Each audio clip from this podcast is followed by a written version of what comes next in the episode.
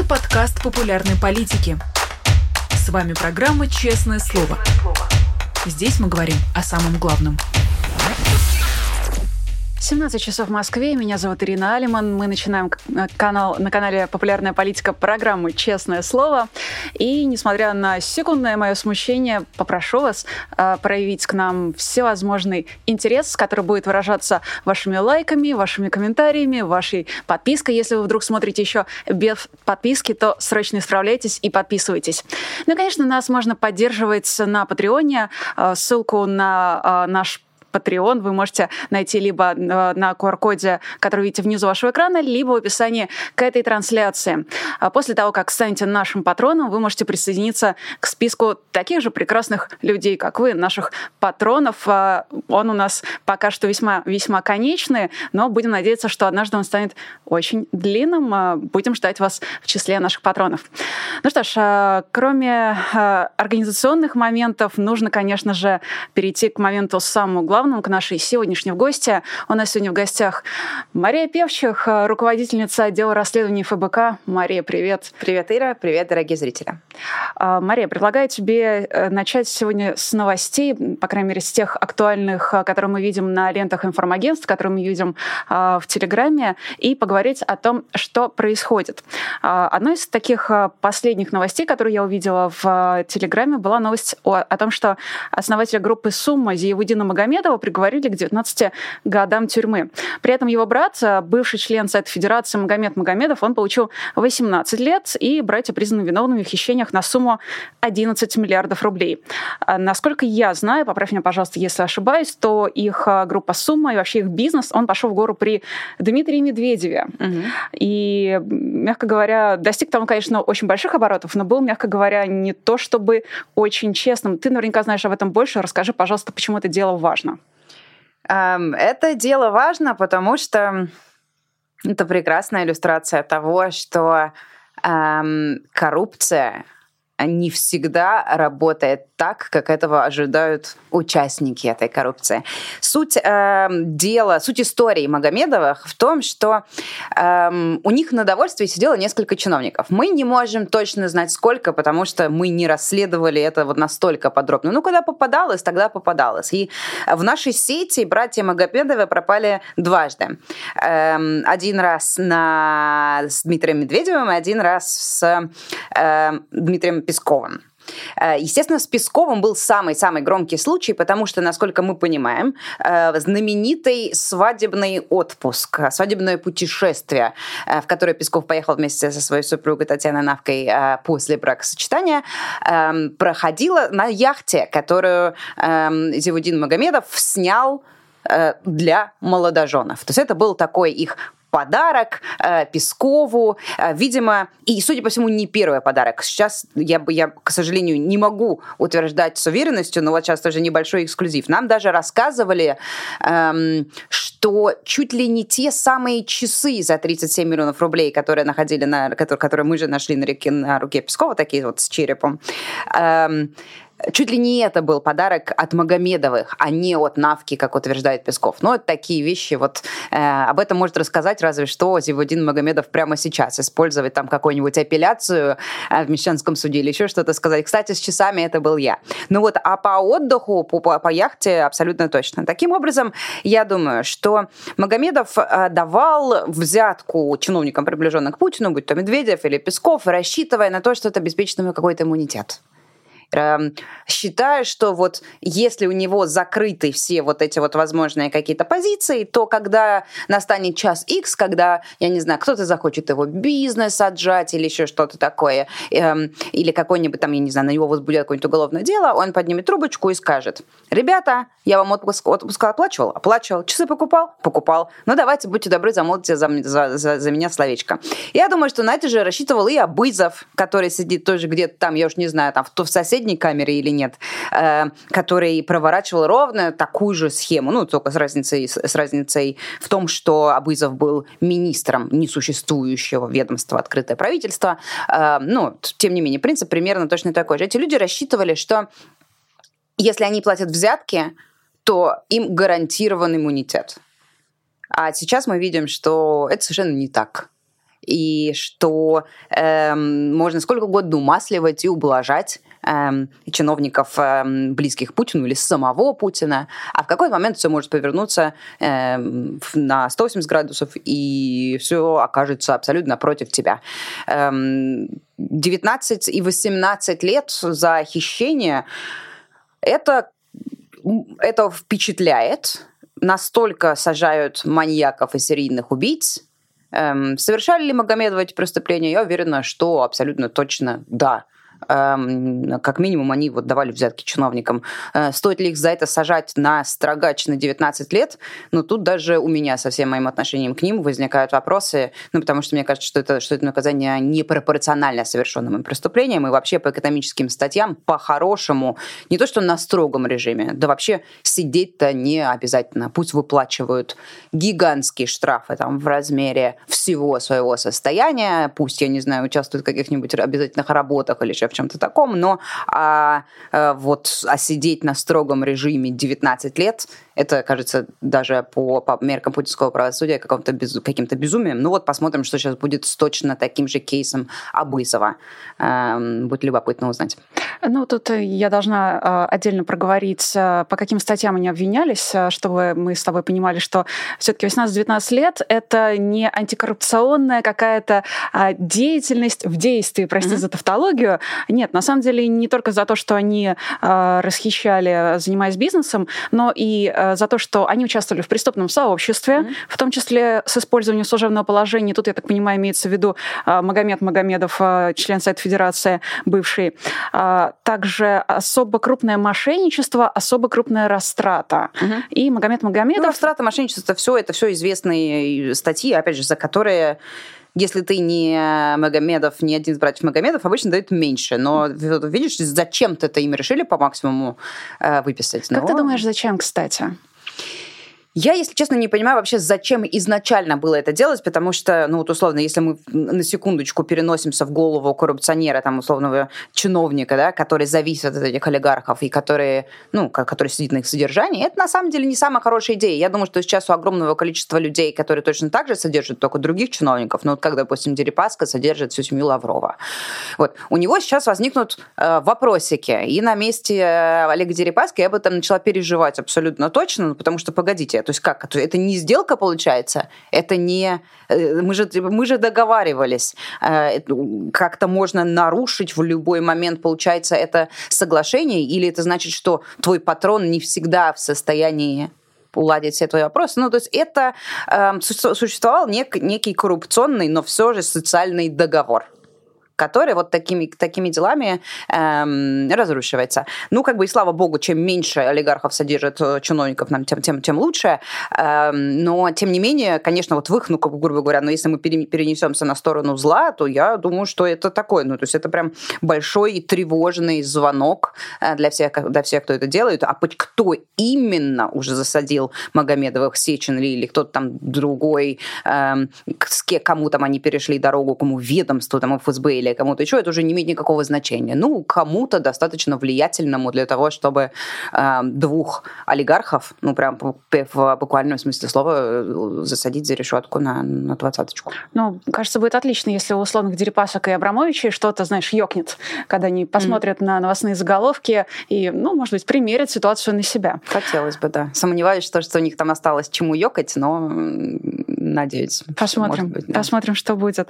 Это, знаешь, удивительно, на самом деле, тасуется колода, в том смысле, что в том же самом Мещанском суде э, сегодня проходит заседание по делу Ильи Яшина. Mm-hmm. И там в третий раз, э, это уже третье заседание конкретно по делу о якобы создании фейков, имеется в виду его стрим, э, где он говорил о преступлениях российской армии в Буче. Yeah. В общем-то, теперь защита допрашивает Яшина. Он, естественно, не признает свою вину. Удивительно, что то же самое самый Яшин вот буквально в конвойной камере Мещанского суда угу. незадолго до этого заседания познакомился э, с самими братьями Магомедовыми. Ты, кстати, обратил мое внимание на его телеграм-канал, поэтому я для зрителей зачитаю. Э, пишет Илья Яшин. Познакомился в конвойной камере. Они угостили меня инжиром. Я предложил им сгущенного молока пожелали друг другу удачи. Такая вот арестантская солидарность. Я скажу, что это такая вот удивительная, такое вот удивительное совпадение жизненное. Ну, какие-то пересечения двух вселенных, которые в другом, в другом случае, мне кажется, очень сложно было представить, как могли пересечься. Ну, вот такие вот махровые коррупционеры mm-hmm. и оппозиционер, mm-hmm. и, и все в одном суде.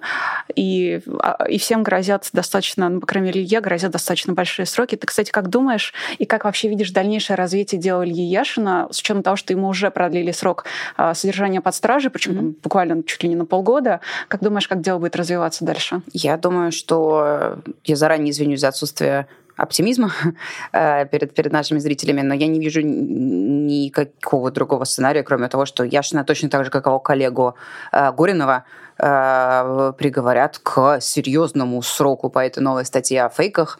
Э, там сколько Горину дали? Семь, по-моему, лет. Ну, Яшину, видимо, дадут что-то такое же и точно так же отправят по этапу в какой-нибудь вот э, Покров или еще в какую-то кол- колонию там, Московской или Владимирской области, э, потому что э, в этом и изначально заключался план гонений на Яшина. Э, единственная задача, которая стоит здесь перед так называемым правосудием, это чтобы у Яшина не было возможности вести эти стримы, писать эти посты в телеграм-каналы, в другие соцсети и так далее, и высказываться четко и конкретно э, против войны. Э, эту задачу они постараются выполнить тем или иным способом, упечь Яшина за решетку на длительное время. Яшин понимал, что он делает. Яшин очень осознанно принял эту позицию. Даже у нас в эфире на популярной политике он рассказывал, что он, если его посадят за антивоенное высказывание, он повесит это как медаль на, на, на, на свой мундир и будет гордиться тем, что он, несмотря ни на что, э, это делал. Ну вот сейчас это произошло, и э, я, безусловно, очень по-человечески сочувствую Илье, потому что можно представить, э, во что э, превратилась его жизнь, жизнь сейчас. Эм, параллельно, единственное, что, наверное, надо отметить, то, что я не думаю, что он, Горинов, и кто-либо осужденный сейчас по этим статьям, я не думаю, что кто-либо из них отсидит свои сроки полностью. Это какие-то такие, мне кажется, конвульсии э, право, системы правосудия, и я уж не знаю, с уходом ли Путина или до этого, конечно, этих людей отпустят до того, как они полностью отсидят свой срок. Когда ты говоришь, что этих людей отпустят до того, как они отсидят свой срок, ты отводишь мысленно э, какой-то срок вообще путинскому режиму или путинской судебной власти? Ну, то есть и даже не столько речь о том, какие прогнозы ты делаешь по там, развитию военных действий, по завершению войны, э, сколько э, по ощущениям, как ты думаешь, сколько еще все это будет длиться? Я э, беру 51 статью Конституции. Э, я всегда, всегда всем говорю, что если вы видите эксперта, аналитика и кого-то еще, который с умным видом говорит, что я вот сейчас все узнал, я все проанализировал, мои источники сказали, Путину осталось дальше там подставьте какое-то значение. Или вообще людей, которые делают прогнозы по поводу Путина э, в последние несколько лет, сразу выключайте, ну или смотрите просто с большой долей скепсиса. Э, и тут дело не в том, что эти эксперты и гости всяких, всяких разных эфиров, они там что-то не понимают или пытаются нас обмануть или еще что-то. Нет. Мне кажется, просто вот научно невозможно сейчас делать никаких прогнозов по поводу Путина и путинской системы, э, потому что э, любое прогнозирование подразумевает под собой эм, некую рабочую систему, предсказуемую, в которой есть какие-то правила, пускай плохие, преступные, ужасные правила, да, но есть, в которой распределены каким-то образом роли. Опять же, пусть очень плохо распределены, но все равно они как-то прописаны и соблюдается, опять же, это да, контракт внутренний, который есть в системе. А что касается Путина сейчас и того, что он сделал с нашей страной, это абсолютный настоящий хаос. И невозможно никаким образом прогнозировать поведение частей хаотичной системы. Ну, то есть это может, может быть, кто-то попадет и назовет правильное количество лет, а потом в каком-нибудь вот 2020 нужном году э, все будут пересматривать этот кусочек и говорить, ой, а он все знал. А, какой, как, каков а, прогноз, как он, как он точен и как великолепны его прогнозы. А, абсолютное большинство людей не попадет в этот прогноз. Поэтому каждый раз, когда меня спрашивают, что такое, вот что, сколько, когда ты думаешь, это случится, эм, а таких вопросов поступает очень много каждый день, везде, где можно мне написать, потому что люди надеются на это, потому что люди, наверное, очень хотят услышать ну, типа, ну, годик, ну, два, подождите. Вот. Я отказываюсь отвечать на этот вопрос, потому что не хочу потом э, найти себя в луже рядышком с другими неудачливыми прогностами. Прости, пожалуйста, я буду сейчас э, отчаянно спекулировать, но на самом деле прогноз ты дала. Ты сказала, что э, они не отсидят свои сроки. Минимальный из ну, тех да. сроков, которые мы теперь знаем, э, это срок Алексея Горинова 6 лет 9 месяцев. Mm-hmm. То есть путинской власти осталось не больше. Ну, это ты меня подловила, да? Ну, как бы 7 лет, на самом деле, это, это, это даже безотносительно Путина такой комфортный, относительно комфортный срок э, с точки зрения просто ну, времени, по, по протяженности времени. Это как будто ну, и не слишком долго, да, и не вечность, и вот не что-то там вот задействовать и так далее, но и завтра и послезавтра ты этого не ожидаешь. Да? Мне кажется, что я очень часто это вижу, вот какие-то оценки в районе 7-8 лет, потому, потому что мне кажется, что это самое аккуратное, что можно выбрать из всего, вот, э, и чтобы потом опять же, там, не оказаться в какой-то неудобной ситуации. Ну вот, я, видимо, подсознательно оперирую примерно какими-то такими же сроками, потому что вот абсолютно не, там, не, не думая об этом на абсолютном автомате,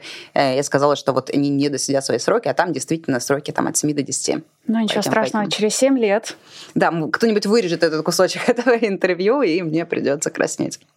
А, есть, э, было сегодня, точнее, должно было быть э, сегодня еще одно заседание, даже целых два у Алексея Навального. Mm-hmm. Но за 20 минут до суда Алексея снова поместили в ШИЗО, причем это уже э, восьмое ШИЗО по счету. Его поместили mm-hmm. в ШИЗО на 11 суток за так называемое нарушение формы одежды в 0,5 утра 12 минут. Mm-hmm. Алексей в этот момент был без куртки. Uh-huh. Суммарно, насколько я вижу, середина августа ему назначили почти 80 суток ареста.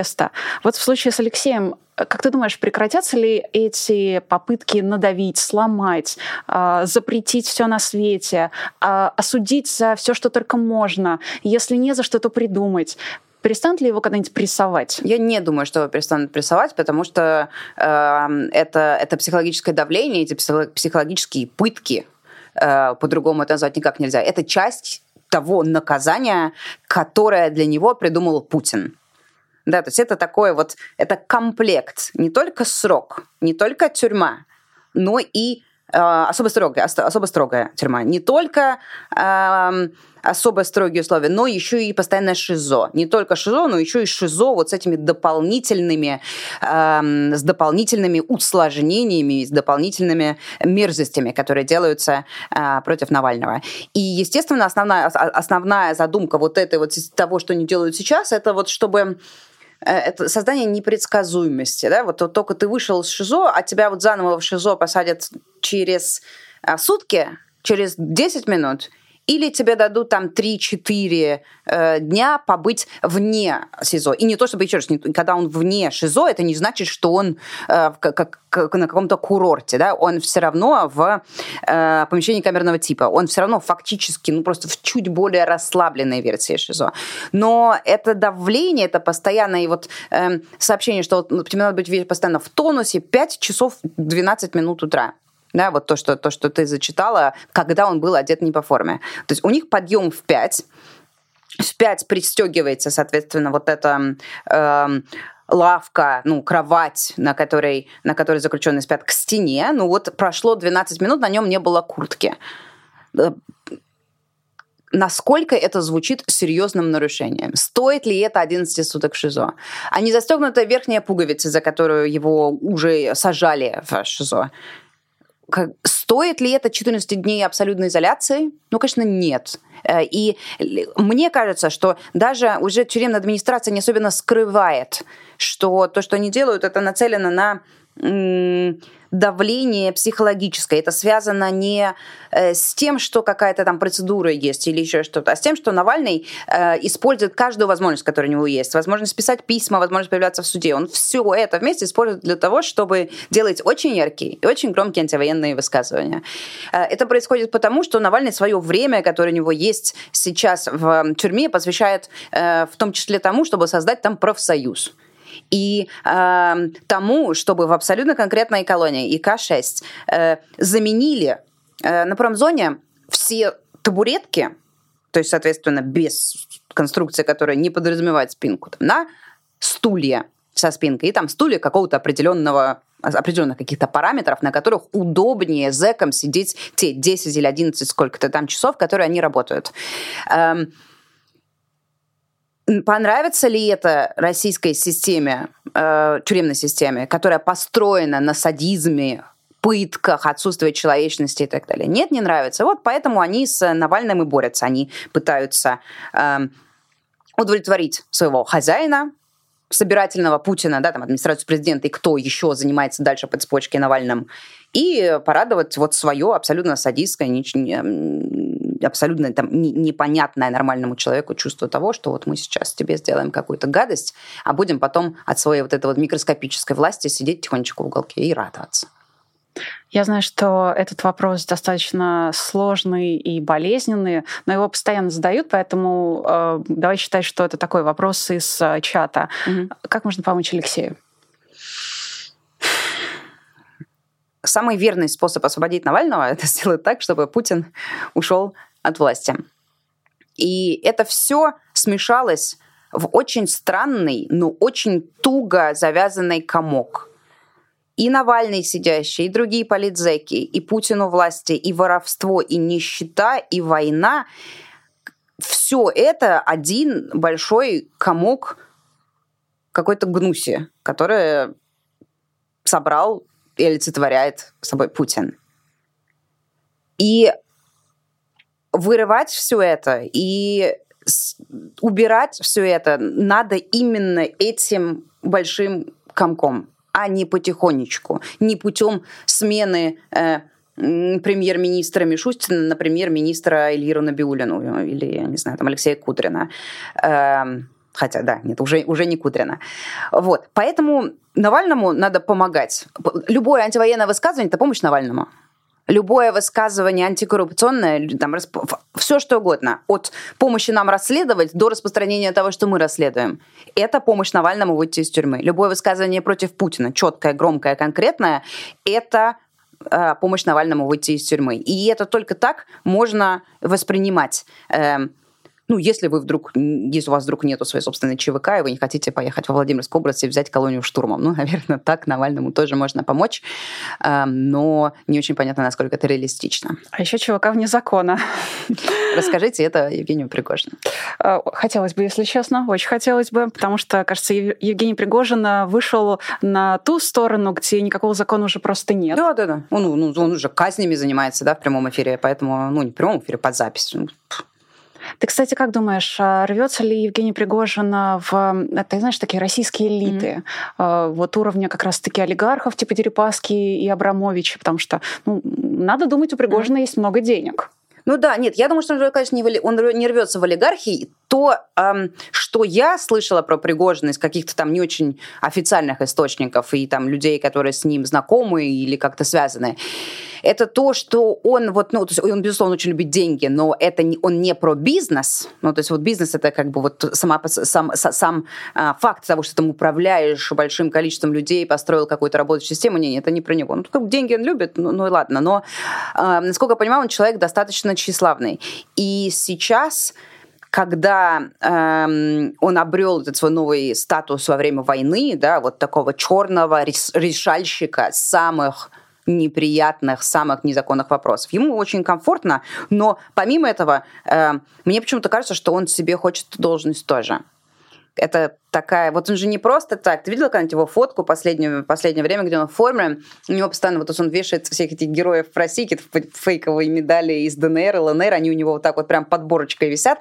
Ему явно нравится этот момент признания, ему явно нравится этот момент того, что вот я герой, и меня наградили, и где-то есть документ, пускай он подписан э, несуществующим главой несуществующего образования ЛНР и ДНР, но все равно есть. Я думаю, что, конечно, бы Пригожин мечтал о каком-нибудь небольшом стульчике, который приставят на стол в Совете Безопасности и скажет, вот, Евгений Викторович, по-моему, теперь с нами в качестве, я не знаю в качестве кого, министра заместителя министра обороны. Ну, потому что я думаю, что вряд ли Шойгу снимут, но э, как-нибудь там специального помощника Путина по казням кувалдой. Вот что-нибудь такое.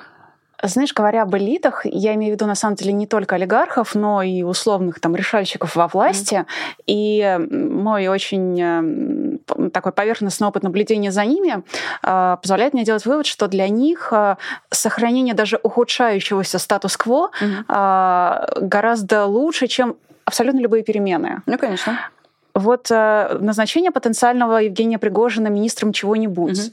или там, не знаю, какое-нибудь повышение, перестановка Рамзана Кадырова, потому что угу. он так как-то увязался за Пригожиным, э, могут ухудшить статус-кво нас, настолько, чтобы это привело к расколу элит. И вообще, может ли сейчас что-то привести к расколу элит?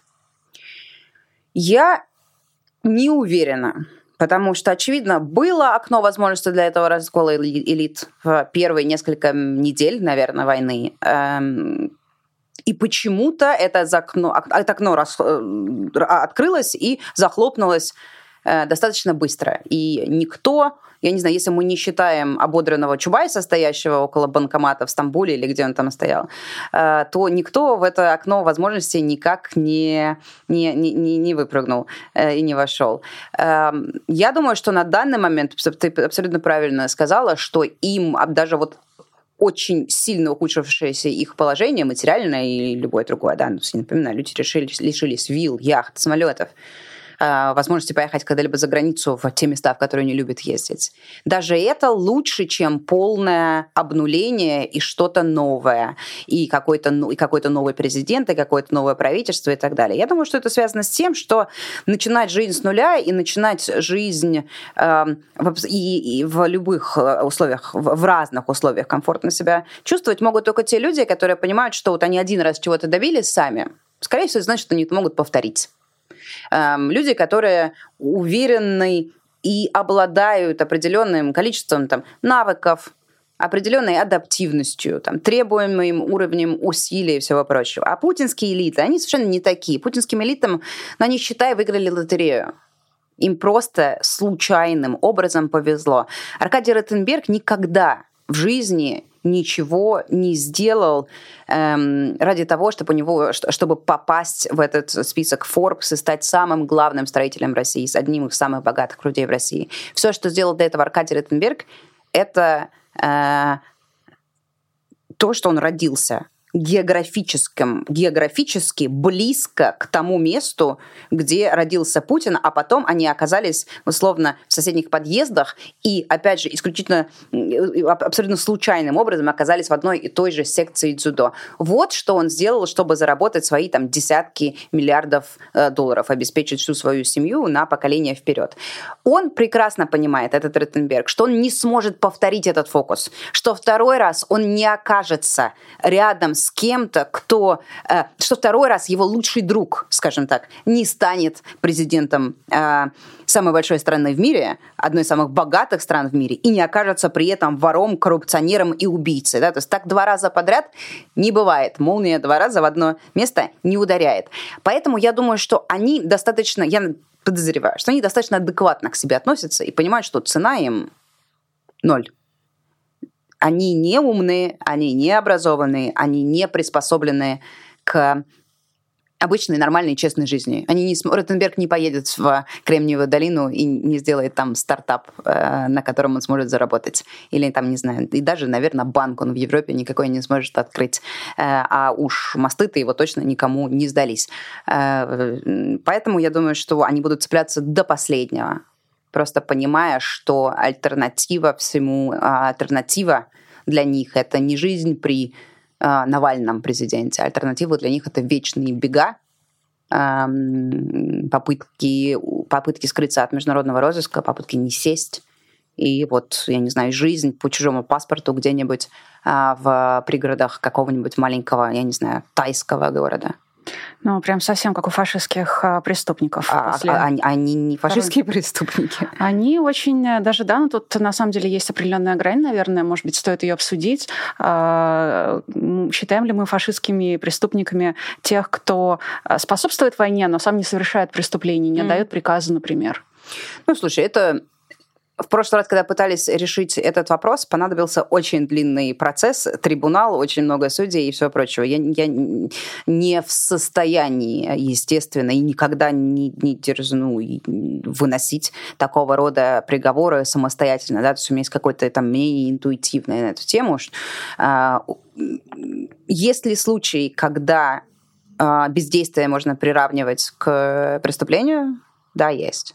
И, следственно, я думаю, что будет существовать эм, в этом условном прекрасном трибунале будущего, которого так боится Маргарита Симонян и Ольга Скобеева, и о которых они теперь даже рассказывают по, там, по, по второму каналу, эм, я думаю, что там окажутся те люди, мы там увидим людей, которые формально не стреляли, не отдавали приказы стрелять и даже, возможно, открыто не сдиговали но при этом их роль, допустим, в финансовом обеспечении фашистского, по сути, режима, их роль в каком-то другой, какой-то другой поддержке путинского режима окажется настолько большой и значительной, что за это может подразумеваться наказание, сопоставимое с наказанием за непосредственный выстрел в невиновного украинского человека.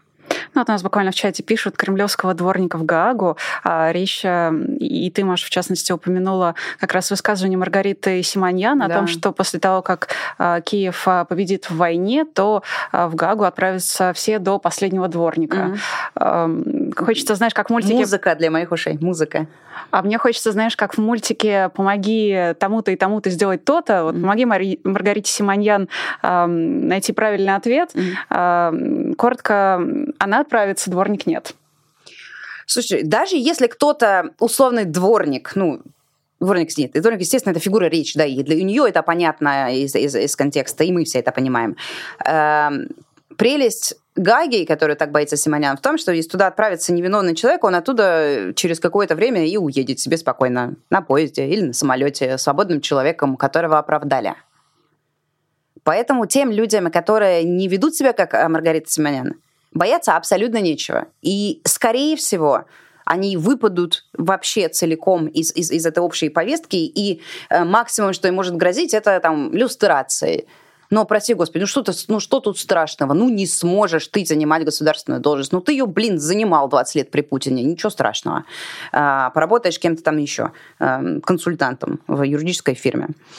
А, а то, что Скобеева и Симонян начали проговаривать это вслух, это, конечно, очень приятный момент. Я не думаю, что они на самом деле верят, Э, в это, но мне нравится, что они проговаривают этот, этот их страх, потому что раньше это, это проговаривали только мы, а теперь э, они как будто согласились с тем, что то, что они делают, не дворник, здесь не в дворнике ситуация, а то, что они делают, из Кабиева, Симонян, это, конечно, достойно вот этой вот там Гаги Нюрнберга, любого трибунала, где бы там и как бы он ни выглядел.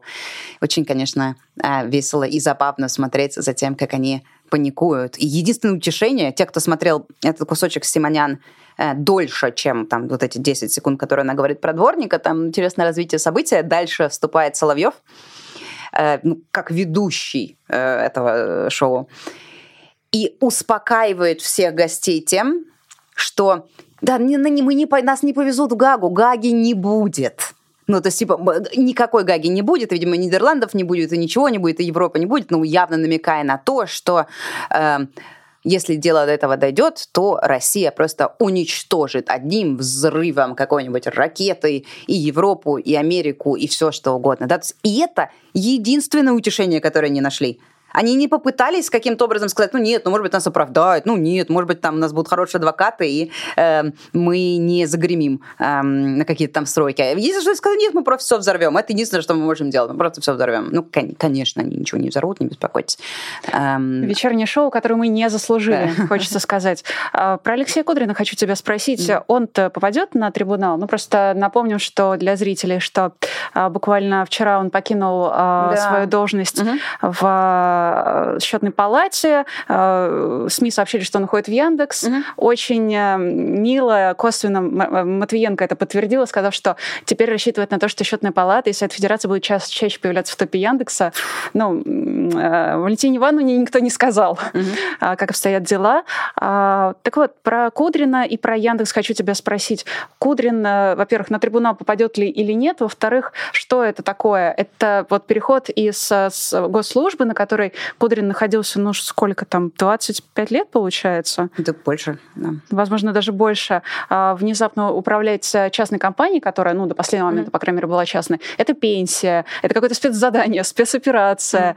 Mm-hmm. Это что? что? Что мы вообще наблюдали всю эту неделю? Мы наблюдаем э, бегство известного животного с корабля. То есть ему удалось? Нет, ему это не удалось. Э, ему удалось создать некую вот эту вуаль и, и напустить дыму и сказать, что посмотрите, если не разбираться, это, это так выглядит, как будто я бросил госслужбу. Он даже подчеркивает много раз, я ухожу с госслужбы, я ухожу в госслужбы в Яндекс.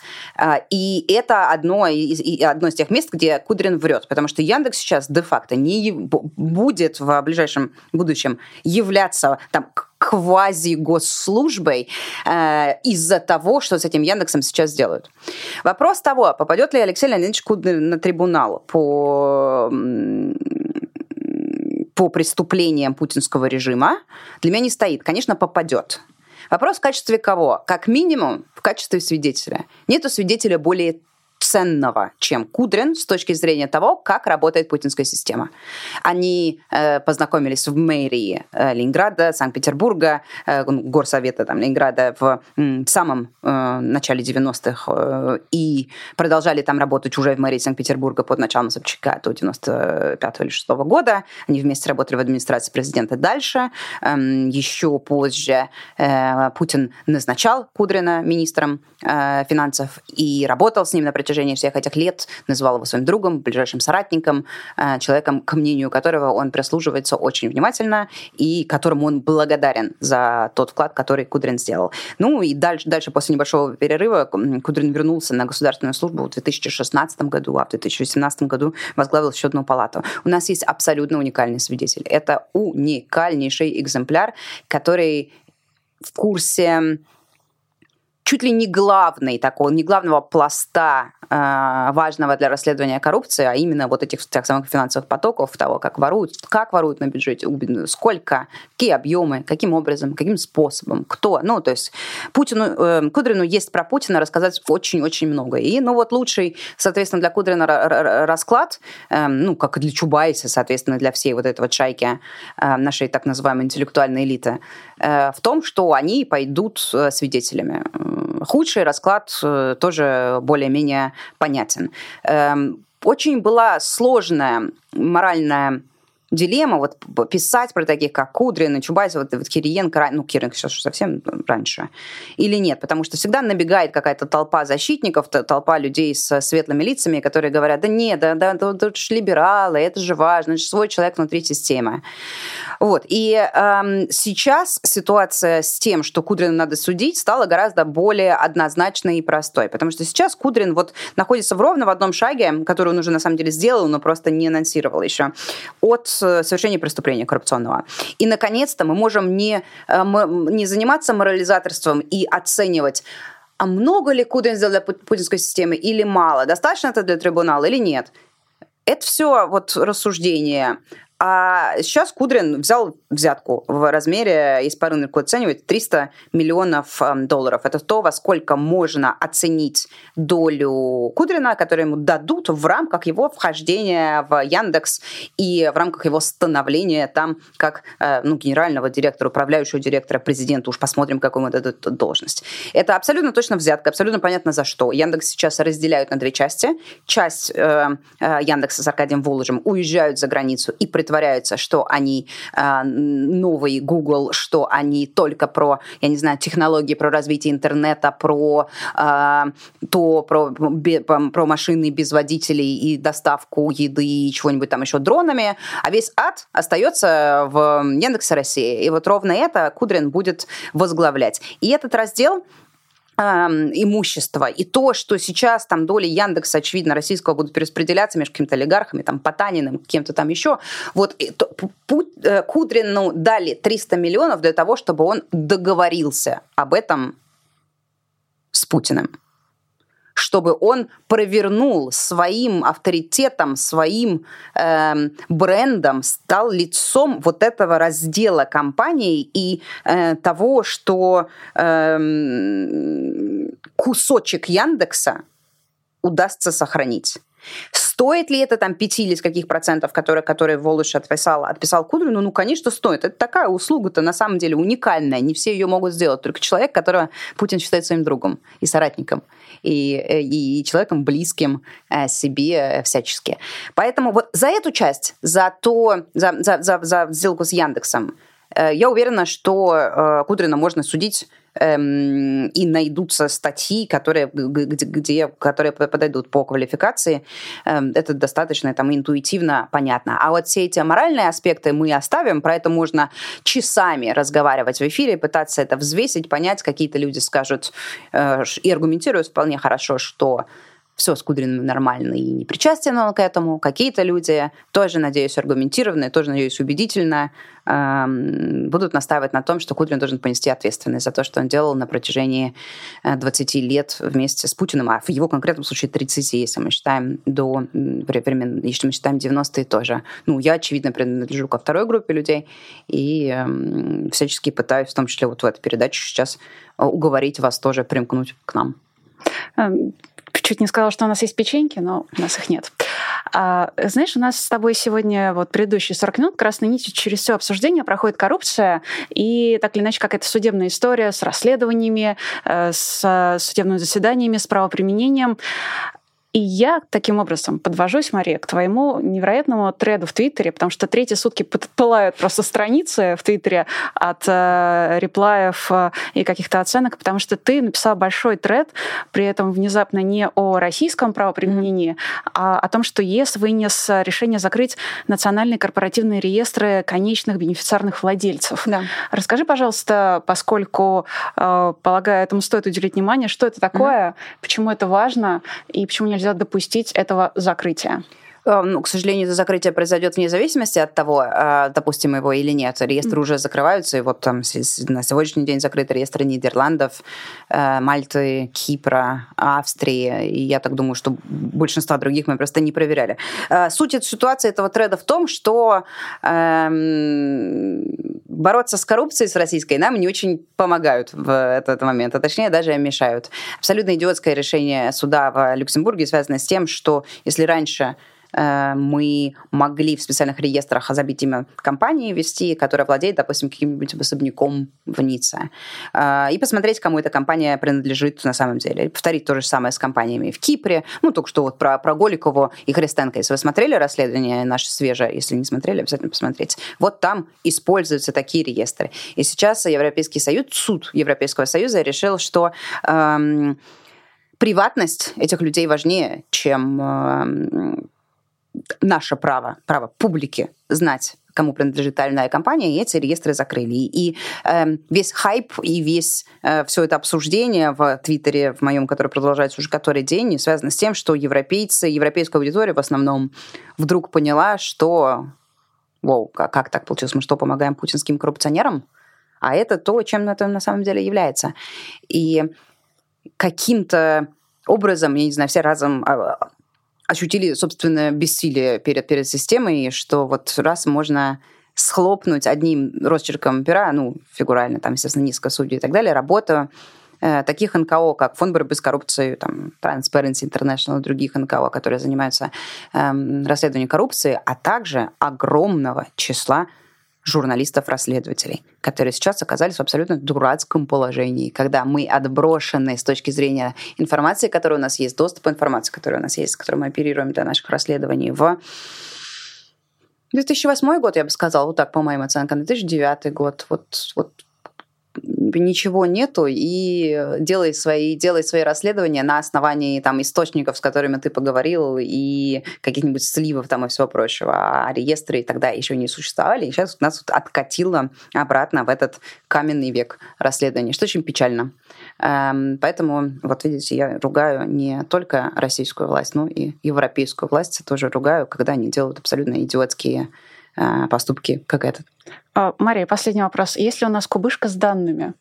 Кубышка с данными у нас есть абсолютно точно кубышка с данными. У нас эм, заведует кубышка с данными Георгий Албуров, который очень много лет э, увлекается программированием и э, следит за всем, что происходит на рынке утечек, баз и всего прочего. И, соответственно, э, сочетание этих двух факторов, тем, что мы сами эм, как, там, скачивали и накапливали эм, какие-то базы данных, э, плюс то, что сейчас процветает на черном рынке, все эти бесконечные сливы того, другого. Ну, как бы вот опять же обратная сторона коррупции. Э, да, все эти данные, все данные, все данные доступны и находятся, я не знаю, в клике в Телеграм-боте. Вот они, вот настолько Теленет тебя подписался, подписался на какой-нибудь бот в Телеграме, ввел имя, фамилию, э, и вот тебе вся родословная. Да? Э, такого в других странах, конечно, не существует. Поэтому, конечно, кубышка с данными у нас есть, она достаточно большая, и мы уже очень много раз замечали, что тот факт, что мы рано начали работать с данными, то, что мы начали там задолго до того, как это стало модным, сейчас очень часто нас спасает, потому что у нас, допустим, есть огромный архив исторических выписок на недвижимость. Сейчас уже все это давно засекречено, стерто. Росреестр уже там уничтожен фактически, там, а с какого-то там скорого времени к нему вообще будет закрыт доступ всем. Эм, а у нас вот есть архив. Это приятно и классно. Мы молодцы. И да не иссякнут наши расследования, несмотря на то, что ЕС закрывает реестры. Иссякнут. И это прекрасно. А напоследок я передам тебе сообщение суперчата от Нико, а Нико признается в любви, и нам это, конечно, очень приятно. Спасибо, Нико, наша постоянная зрительница. А еще бесконечно приятно, что ты была у нас в эфире. Приходи еще. Приду. И расследование тоже будем ждать. Спасибо. Спасибо тебе. Спасибо вам, друзья. У нас, а, напомню, была глава отдела расследований ФБК Мария Певчих, а еще была я, меня зовут Ирина Алиман. Еще у нас появился новый спонсор Роман Дробицкий. Мы приветствуем его на уровне новичок. А всех вас, друзья, призываю ставить лайки, если еще не, а, подписываться, если еще не, оставлять комментарии, после того, как эта трансляция станет видео, можно писать комментарии э, из четырех слов, из пяти слов. В общем, все, что поможет этот выпуск э, поднять, выдача Ютуба, нам очень даже будет это приятно. Ну и, конечно, становитесь нашими патронами на Патреоне. QR-код вы периодически видели внизу экрана э, и видите его даже прямо сейчас. А еще ссылочка на этот э, Patreon есть в описании к этому ролику. Ну и, конечно, оставайтесь с нами, не переключайтесь. Э, сегодня в 19 часов по Москве будет спецэфир эфир. Чуть позже в 21 час будут новости, а завтра все начнется сначала. Увидимся в следующих эфирах. Счастливо. Пока. Вы слушали подкаст «Популярные политики». Мы выходим на Apple Podcast, Google Podcast, Spotify и SoundCloud. А еще подписывайтесь на наш канал в YouTube.